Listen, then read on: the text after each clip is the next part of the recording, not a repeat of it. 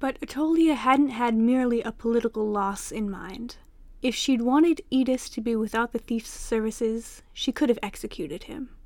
She meant to hurt Eddis at every level, and she had succeeded. Welcome to the first day of the rest of your life.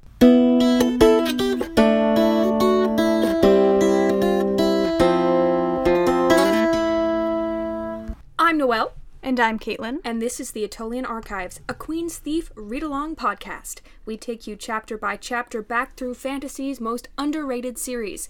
Happy New Year, everybody! It's January 13th, 2019, which means that the return of the thief is in 65 days. That's barely two months. When The Thief was published, we were toddlers, and by the time that guy finally returns, I'll be 25. He took the long way around. Round to what? There's the rub. This episode, we're discussing the Queen of Attolia, Chapter 4, in which Helen is pissed, Gen is mostly unconscious, and Galen is just trying to help. While meanwhile, back in Attolia, Irene hasn't made a facial expression in three weeks. She's just sitting there, but like, tragically. So tragically. So Attolia sends Gen back to Eddis in a litter, like you would carry a very wealthy person on. And the first part of this chapter is from Helen's perspective, and it says that the litter reminds her of a cage, which I think is so cool because it's this expensive, beautiful object made to carry an Attolian noble, but Gen is trapped there, and that foreshadows how he will feel trapped in the future in this gilded cage of kingship in the Attolian palace. Also, maybe Attolia is trying to be, like, ironic. Oh yeah. She's everything about this is as we've been saying from the beginning of this book so theatrical. And it's uh she's trying to hurt Eddis in every way, like this is just another like jab. Not only is she injuring him and making him suffer, but then she's also kind of mocking him. Yeah, yeah. Another slap in the face to Helen. And on that note, the Attolian who is in charge of bringing Gen home makes the first hand joke in canon, although we've been making many more here. Which like man after my own heart, but also how dare you? And like that takes a lot of guts to walk into enemy territory surrounded by people who care about this person who you just cut the hand off and say he'll need a hand getting out. Yeah, he just he can't resist, and the other guy chokes on a laugh, like like "Mm, ah," it just comes out of his mouth. And then they realize like, oh wait a minute, maybe we were sent on this job because uh, the captain doesn't care if we don't come back. Died for the punchline. Do you think? All right, this is a little bit of a tangent, but if if uh, if Eugenides lived in modern times, would he have a Vine account? If he lived in in 2017, I guess, and what would it be like? I definitely think he's a very Vine person. There would be he would have been one of those kids that was like the what do you have a knife Didn't did you see the post on Tumblr maybe like two or three weeks ago that was someone um talking about different vines that fit the series?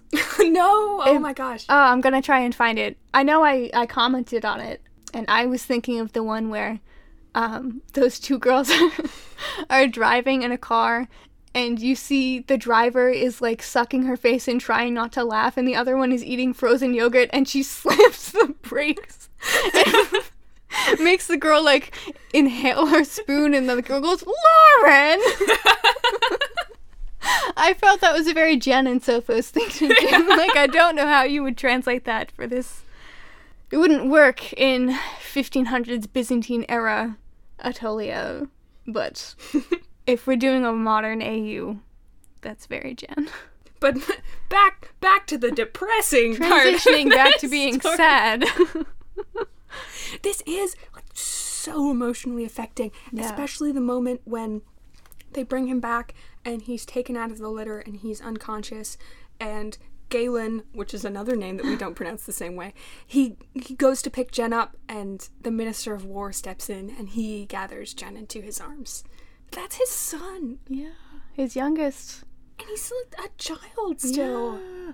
Which she goes out of her way to remind you in this chapter. I think he's repeatedly called the boy and young man. Mm-hmm. And I would also say that this chapter is way more emotional than the previous chapter in which he actually loses the hand because that's mm-hmm. just the event and this is like the fallout.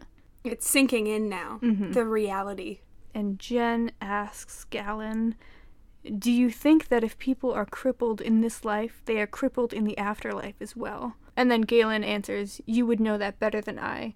And Noelle, you pointed out earlier how this must mean that Gen already has a reputation as someone who's close to the divine or supernatural. Mm-hmm. Yeah. Which intensifies his separation from other people. Mm-hmm.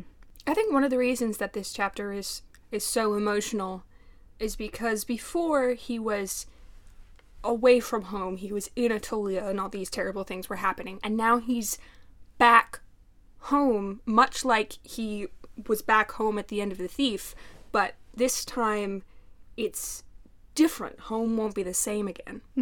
So this chapter really introduces the theme of disability, which is a big theme in this entire series. And something uh, significant we notice about this um, is that Attolia and Eddis and even Gen are all kind of reacting to this as if losing a hand is worse than being dead. Which, I mean, arguably, Gen is definitely suffering more than he would have been if he had just been hanged. But it also kind of speaks to maybe the idea that a life as someone who's disabled or has a disability is not worth living in a lot of able bodied people's lives. Mm-hmm.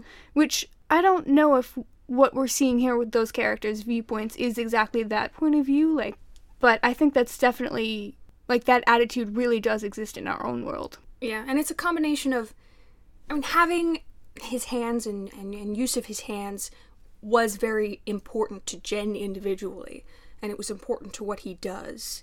And throughout The Thief, he's very worried about protecting his hands and potential injury to his hands. And so it's something that's particularly difficult for Gen to deal with because the loss of his hand represents or implies a loss of something about himself mm-hmm. because he can't do the things that were most important to him in particular. But it also definitely speaks to a larger attitude towards disability, which we'll see even more intensely in The King of Attolia, where mm-hmm. people make assumptions about Gen that are based on ableism that don't even make sense. Like, oh, he can't fight anybody. Like, he has a razor sharp hook on the end of his arm. He's literally armed at all times. Yeah. So the fact that this adjustment from not having a disability to having a disability is the linchpin of this entire book mm-hmm. and arguably even to this entire series has always been one of the reasons that this is my favorite series of all time because you see that almost nowhere else in the YA lit that I've read. Or like you see disability, but then it's literally immediately fixed. Like I was just reading a book. Uh, the girl, she's in a fantasy world. Um, she loses her arm because it's turned to paper and then ripped off, and then she has five seconds to adjust, and then her best friend says like, "Oh, we need to just find a painter and get him to paint your arm back," and that's what happens. Yeah. So Which is such a stark contrast between Gen begging the gods for his hand back in this, and they refuse because you can't go backwards. Right. You can only go forward. and it was really valuable to me to see like the adjustment period because uh, that really does reflect a lot of disabled people's experiences who become disabled later in life like personally i have a blind eye but i've had that since birth so that's not really my experience but uh, representation is just so important and we just the fact that this is such realistic in my mind representation has always been very important It represents the complexity of the experience. Right. It doesn't it doesn't cheapen the experience. It Yeah. doesn't it doesn't come with any ableist attitudes in the actual writing. I think it's just done very well. And Megan Whalen Turner has talked about how on this particular point she was very influenced by Eagle of the Ninth Yeah. and how the main character in that book having a, a, a mobility issue, I think. Yeah. He was uh he was a soldier and he was looking forward to the rest of his life as a soldier and then he gets injured uh to such a point that he can no longer be a soldier and he has to adjust to his entire plan for his life being destroyed. Yeah, and she said that that made such a big impression on her as a kid because she realized that a person didn't have to be totally able bodied to be the hero of an adventure story. And we see that with multiple characters. I think this moment, or this linchpin in this book, is particularly mirrored by uh, Sophos at the beginning of A Conspiracy of Kings. In the more general sense of your body being irrevocably changed. Sophos doesn't become disabled, but he will never look the same. Like he'll mm-hmm. never look in the mirror and see the same person. And that is both a symbol of what he's experiencing internally, the change that he's going through in his personality and his position in life, and related to a larger theme of like you are your your body is physically affected by what you mm-hmm. go through. And that's something to understand and accept rather than think of as a tragedy. Mm-hmm. And uh, his change in appearance, those injuries are also something that really affect how other people mm-hmm. see him after Yeah. that. And these physical changes neither turn these characters into tragedies nor make them into superheroes, mm-hmm. which are kind of the the two opposing tropes that you see so often. Right. They remain complex individuals who are at the center of the narrative. Mm-hmm. So, on a somewhat related note, when Gen's recovering, it says, The rest of his body hurt so badly he couldn't be sure where the pain was from. And then, two pages later, when he's having nightmares or hallucinating from fever, it says, His screams sounded as if they were dragged out of him with a hook. I can pi- I can hear that so clearly. Something I picked up on on this reading that I've never realized before is so in the previous chapter when he gets his hand cut off, he doesn't make any noise. Mhm. So where are these screaming nightmares from? But then in King of Attolia, you find out that Relius tortured him after he got his hand cut off. So that must be what these screams are from. Just to ma- this is a book for children. I know. Or marketed for children, maybe. like the marketing team's fault. And when this when this book was published, they were still putting it in the 8 to 12 age range. Mm, This was a middle grade novel. Now they've got Y's and put it in, in, in YA for the teens who are edgy. But they were giving this to, to fifth graders. And Eddis's narration uh, says in this chapter that she always only worried about Gen when he was quiet. And, like, now Gen has passed a point with pain where he has to scream and he's not quiet anymore. And, ugh. Ooh. And that's, I think it's in the first chapter of this book that a thief never makes a sound by accident. And so I think that's related to him feeling completely lost and Yeah. uh, like he's been disconnected from his identity. We get that tidbit about Eddis only worrying about Gen when he was quiet in a sort of light-hearted flashback where she's thinking about when he used to get beat up by his cousins and how he would steal stuff from everybody and he stole her necklace because it was hideous and it was the only way to stop her from wearing it and that's a nice a nice respite in the middle of this chapter of screaming Yeah. and crying the contrast between this lighthearted interlude and what's really happening in the present just makes it like more jarring. yeah but even the the the lighthearted flashback has real violence in it I mean, Yeah. you think about oh you know he got bullied by his cousins when he was a kid like maybe they pushed him but no apparently like they beat him up. They broke two of his ribs one time. Yeah.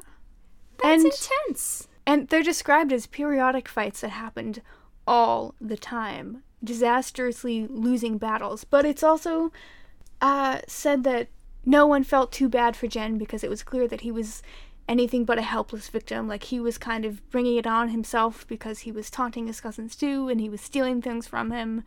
But like, I mean, okay, all of those things set aside, it's it's telling that everyone else's reaction is just kind of like, well, yeah, okay, like this violence is completely acceptable. Yes, it's normal. Like that's a normal way to to regulate his behavior. Like, of course, you can just beat him up. That's okay.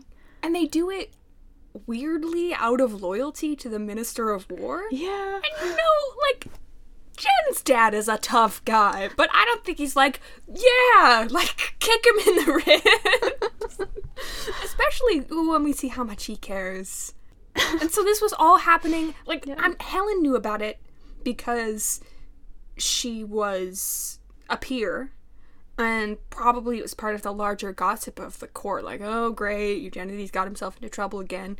But there wasn't a lot of, like, you couldn't go tell your parent I guess. Yeah. because it would be maybe um like wimpy.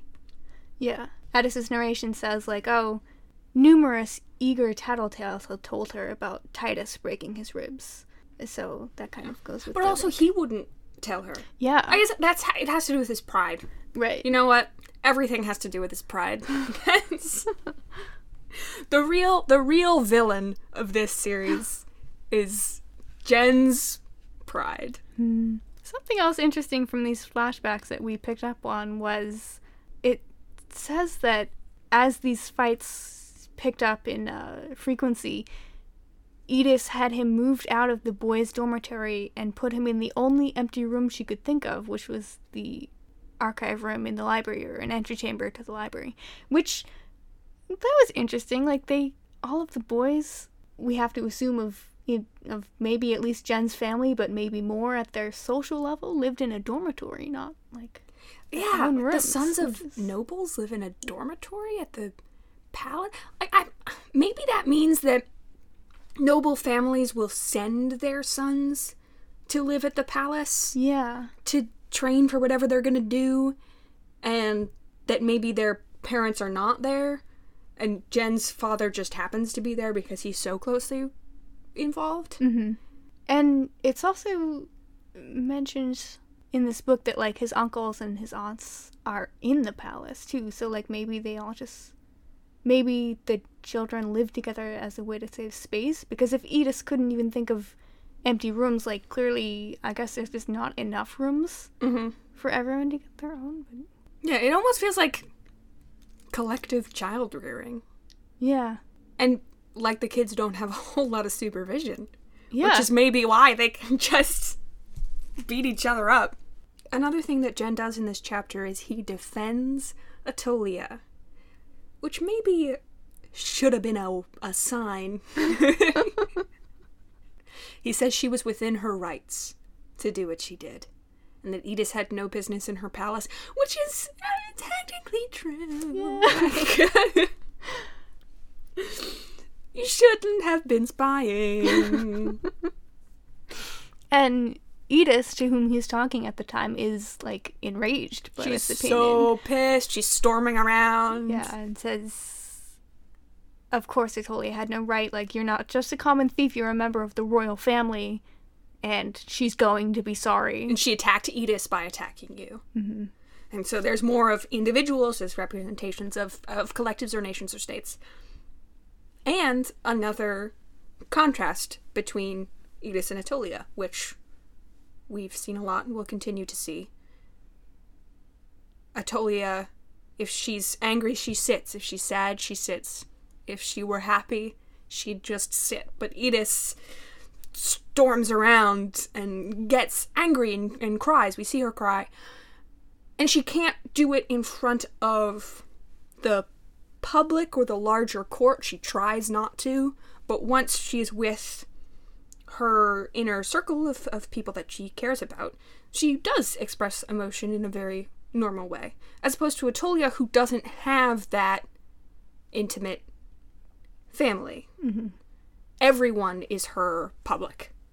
Also, this idea where Gen says that she was within her rights goes back to one of the points we were discussing in The Thief, which is rulers have a different code of behavior than normal people. Mm-hmm.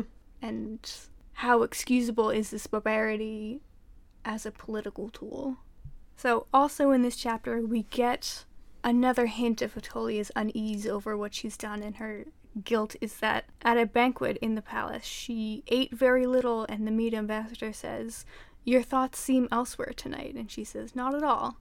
And it's just, it's like a, it's one paragraph, it's 10 sentences, but this is just supposed to, we're supposed to connect the dots that Yeah. she's fixating on this. But she's alone. Yeah. Like Nahuseresh is there, like, hey, what's up, honey? But he's a big meanie, so. That's chapter four. Next week, Gen learns to write again. We meet Kamet, our best future boy. Attolia secretly agonizes over Gen, and Nahuseresh acts like a man. Send us your comments, questions, thoughts, tears collected in a tiny vial. Chime in at atolianarchives.tumblr.com. Be blessed in your endeavors. endeavors. Thank you.